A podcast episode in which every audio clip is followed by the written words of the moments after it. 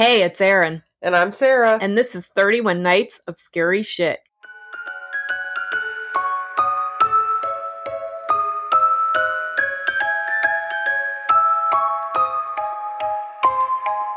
oh, hello. Oh, hello. Hi, friends. Let's just get all the plugging out of the way up front. Doing some We, plugging. we need you to follow us on Facebook and Instagram at 31 Nights of Scary Shit. We need you to go look at the blog 31nightsofscaryshit.com. We need you to donate to the Venmo or the Buy Me a Coffee. Our Venmo is at podcast 31 nights and the Buy Me a Coffee is linked in the show notes. Um that's all the things, right? That's all the things. yeah. Oh, Joe and I are monthly membership. It's five dollars a month. You'll get free bonus content. We just recorded another bonus episode today, so make sure you do that, friends. And uh, yeah, so now we're gonna get into whatever. Now that that's out of the way, we can get into the actual meat of the episode. Yes. So, like we said last week, we are doing celebrity involved murders the month of April. Yeah. Erin's gonna kick it off, and uh, yeah, we're excited to bring you some celebrity things.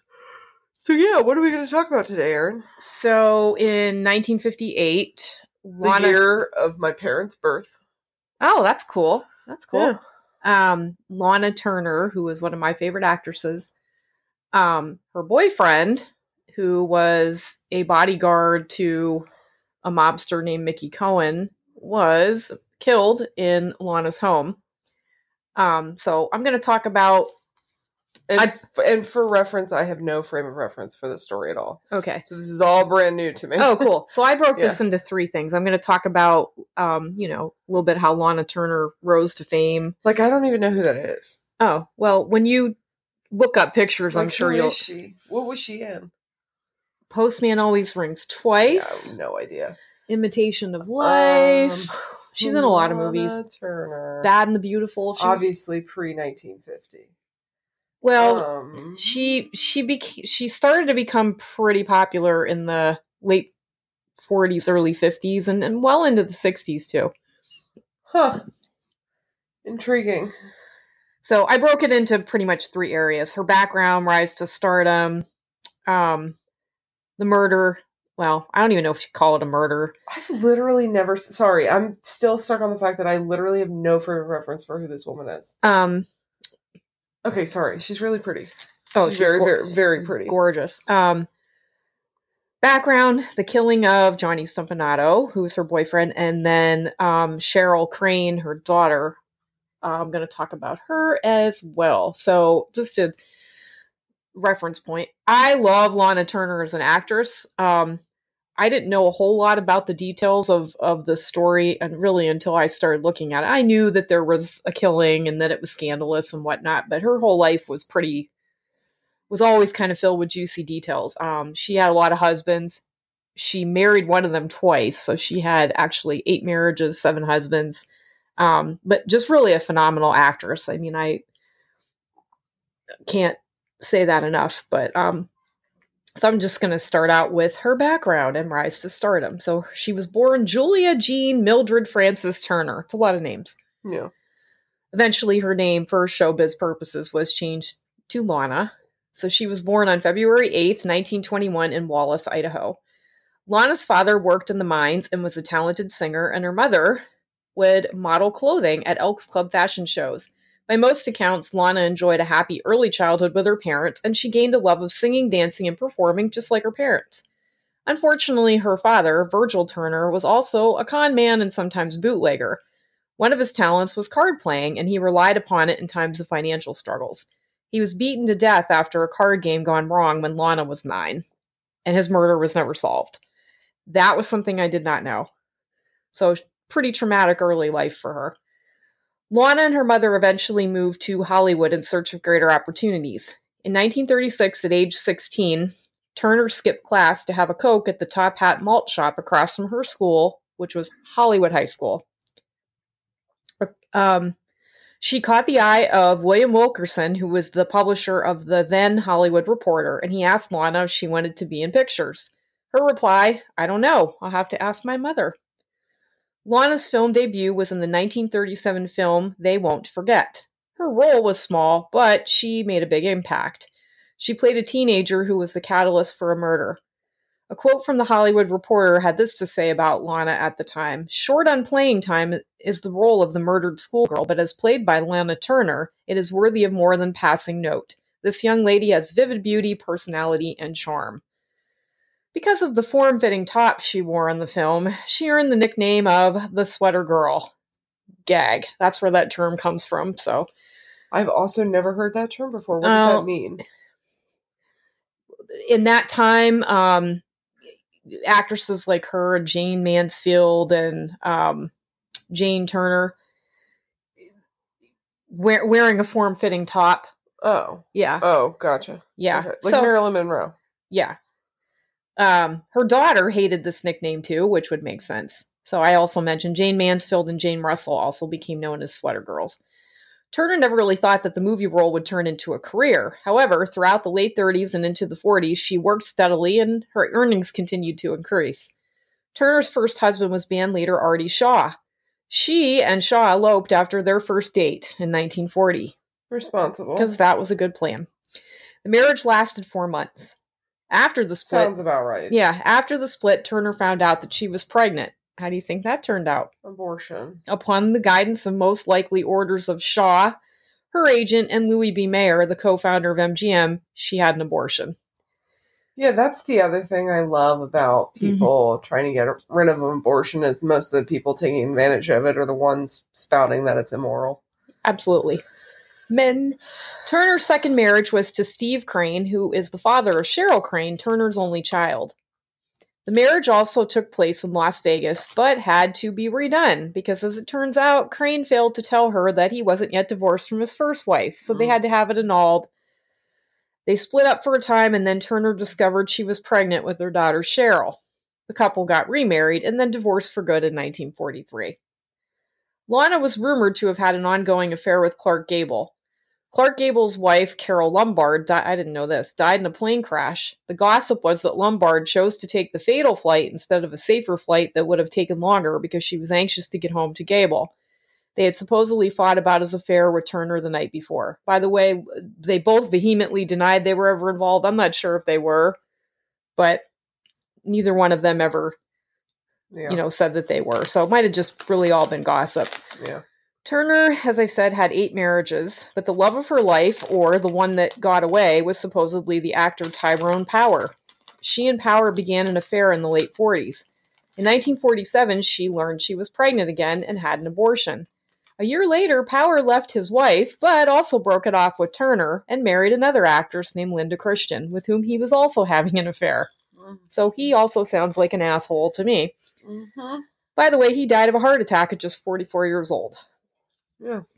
Despite the turbulence in her personal life, Turner's movie career was thriving. One of her most notable roles was the 1946 film The Postman Always Rings Twice. She plays a woman married to a much older man who falls in love with someone else and plots to kill her husband. Nice. I've never seen that one, but it is considered one of the all time great film noirs. Uh, one of my all time favorite movies, The Bad and the Beautiful, Turner plays an alcoholic, washed up actress who has a career resurrection. Her character's love life is also a mess. And the other notable films are Peyton Place, for which she was nominated for her only Oscar, and Imitation of Life, which is one of the all time greatest tearjerkers. In both Place sounds familiar. yeah, yeah, yeah. It's a great movie. In both films, Turner plays a single mother who struggles to navigate complicated relationships with teenage daughters. Oh. Both of these films, in some ways, seem to mirror Turner's personal life and the dynamics she had with her own daughter, Cheryl Crane. Cheryl admitted that the film Imitation of Life was very difficult to watch. Turner had initially turned down the role because she feared it mirrored her own life too closely. Mm. However, she was in debt to MGM and drowning in legal fees, so she took the role, which earned her roughly $2 million. Nice. In the midst of these. In in oldie Yeah, time uh-huh. money, which is a lot more money now. So that movie, I think there's like three versions of it. And when I tell you, I'm not a crier when it comes to movies, that movie, I don't know anyone who could watch it and not bawl their eyes out at the end. It's just, it's just, Wow. it, it is quite a tearjerker. Anybody who's seen it knows exactly what I mean. It's just uh, gut wrenching. Um, in the midst of these remarkable film performances, Turner became involved with Johnny Stompanato, who was a bodyguard to mobster Mickey Cohen.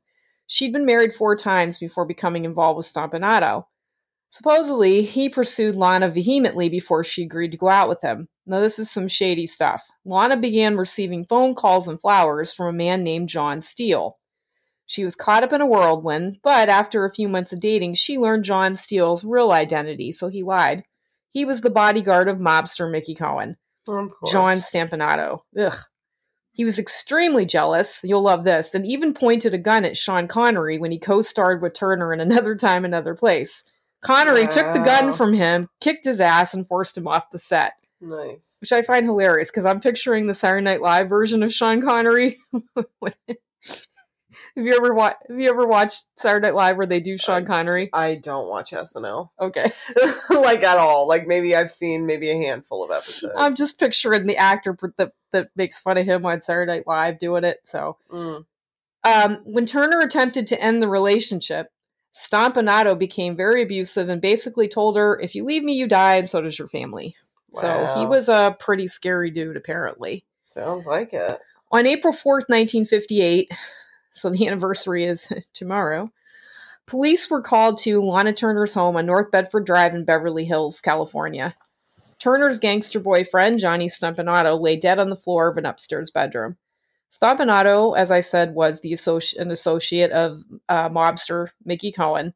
Turner's 14 year old daughter, Cheryl Crane, confessed to stabbing Stompanato. Cheryl was Turner's daughter from her marriage to restaurateur Stephen Crane. Cheryl allegedly stabbed Stompanato to protect her mother from Stompanato's homicidal rage. Stompanato had been furious that Turner refused to take him to the 1958 Academy Awards. When he showed up at Turner's home on the night of April 4th, he was alternately abusive and pleading. A week later, Turner recounted what happened that night at an, at an inquest. Turner explained that Stompanato was hyper possessive and would fly into violent rages. Two of them were involved in a running argument that had stemmed from a trip to London where Turner was working on a film project. Turner alleged that Johnny held a razor to her face and threatened to disfigure her. He said he would, quote, cut her just a little now to give you a taste of it. Turner stated that on the night of the killing, she had warned her daughter that things were going to get ugly because she was planning to break it off with Johnny. Turner told Cheryl, uh, or I'm sorry, Turner stated that when she broke the news to Johnny, he grabbed her arms and started shaking her and cursing. He stated, "If I if I say jump, you jump. If I say hop, you hop." Once again, he threatened to cut Turner's face or cripple her. He also threatened to kill Cheryl and um, Lana's mother. Wow. As Turner tells it, she directed Cheryl to leave the room and not listen to the argument. So Cheryl went to her room to work on a book report. The argument continued, and Turner stated to Stompanato, Don't ever touch me again. I'm absolutely finished. This is the end, and I want you to get out. However, Cheryl overheard Stompanato threatening her mother, so she retrieved a knife from the kitchen and made her way to where her mother and Stompanato were arguing. As Turner attempted to exit the room, Stompanato was following behind her. Cheryl entered the bedroom and, supposedly mistaking a clothes hanger for a gun, plunged the knife into Stompanato's stomach. At first, Turner thought she had hit Johnny in the stomach. Turner claims to have never seen the blade that Cheryl used to stab Stompanato. After the 12 person coroner's jury heard Turner's account of what happened, they were satisfied that this was justifiable homicide. Not everyone was satisfied, though. Some of Stompanato's friends believed that Turner had actually killed Stompanato and had her daughter take the fall so that there would be leniency. Why would she do that though? I, I don't know. I'm just saying what the gossip was. I don't. so yeah, but I'm saying like, why would that even be like a? yeah, That seems so strange. yeah, I know. Outside of the courtroom, a friend of Stompanato's claimed, "quote that the girl was in love with him. There was jealousy between the mother and the daughter. Uh, Yeah, nice. Well, it was one of his mob associates. yeah. Supposedly, Bette Davis's daughter, whose initials are BD, I don't know, BD Hyman, had dredged up that particular rumor. Cheryl Crane read Hyman's book about Bette Davis's daughter and her mother's relationship called My Mother's Keeper, and she was inspired to tell her story about the Stompanato killing. Crane claimed in her 1988 autobiography that Stompanato was sexually abusing her and that her mother's fourth, fourth husband, Rex Turner, had also abused her. So, what was life like as Lana Turner's daughter? So, in the movie Imitation of Life, one of the greatest tearjerkers of all time, Lana plays a single mother and aspiring actress. The film takes us through about a decade of Turner's life with her daughter Susan, played by Sandra Dee, and her on again and off again boyfriend, played by Hunky John Gavin, who you know was Janet Leigh's boyfriend in Psycho. Once Turner's character makes it big, it puts a strain on her relationship with her adolescent daughter. At one point, her daughter develops feelings for her mother's boyfriend. They are not reciprocated because Gavin's character is not a creepy pedophile. However, the relationship between the mother and daughter in the movie bears some similarities to Turner and Crane's. Crane struggled to obtain the attention that she needed from her mother. Turner was known for having turbulent affairs and was no stranger to scandal. After marrying Cheryl's father, a B movie actor named Steve Crane, he revealed he had not divorced his first wife. Turner divorced him shortly after Cheryl's first birthday. Growing up, Crane described life with her parents as like being a princess in a tower, in other words, being loved at a distance. Turner sent Cheryl to the best private schools in LA and appeared to be a doting mother. But when Crane would try to get a hug from her mother, her mom would say, No, no, darling, not the hair, watch the lipstick. Cheryl was devoted to her mother despite her mother's distant nature toward her. Turner had seven husbands in total. Her fourth husband was Tarzan actor Lex Barker. Cheryl claimed that Barker had molested her throughout their Oh, marriage, God. and when she told her mother in 1957, Turner allegedly put a gun to Barker's head while he was sleeping, intending to kill him, but then had a change of heart. She did end her marriage over the accusations.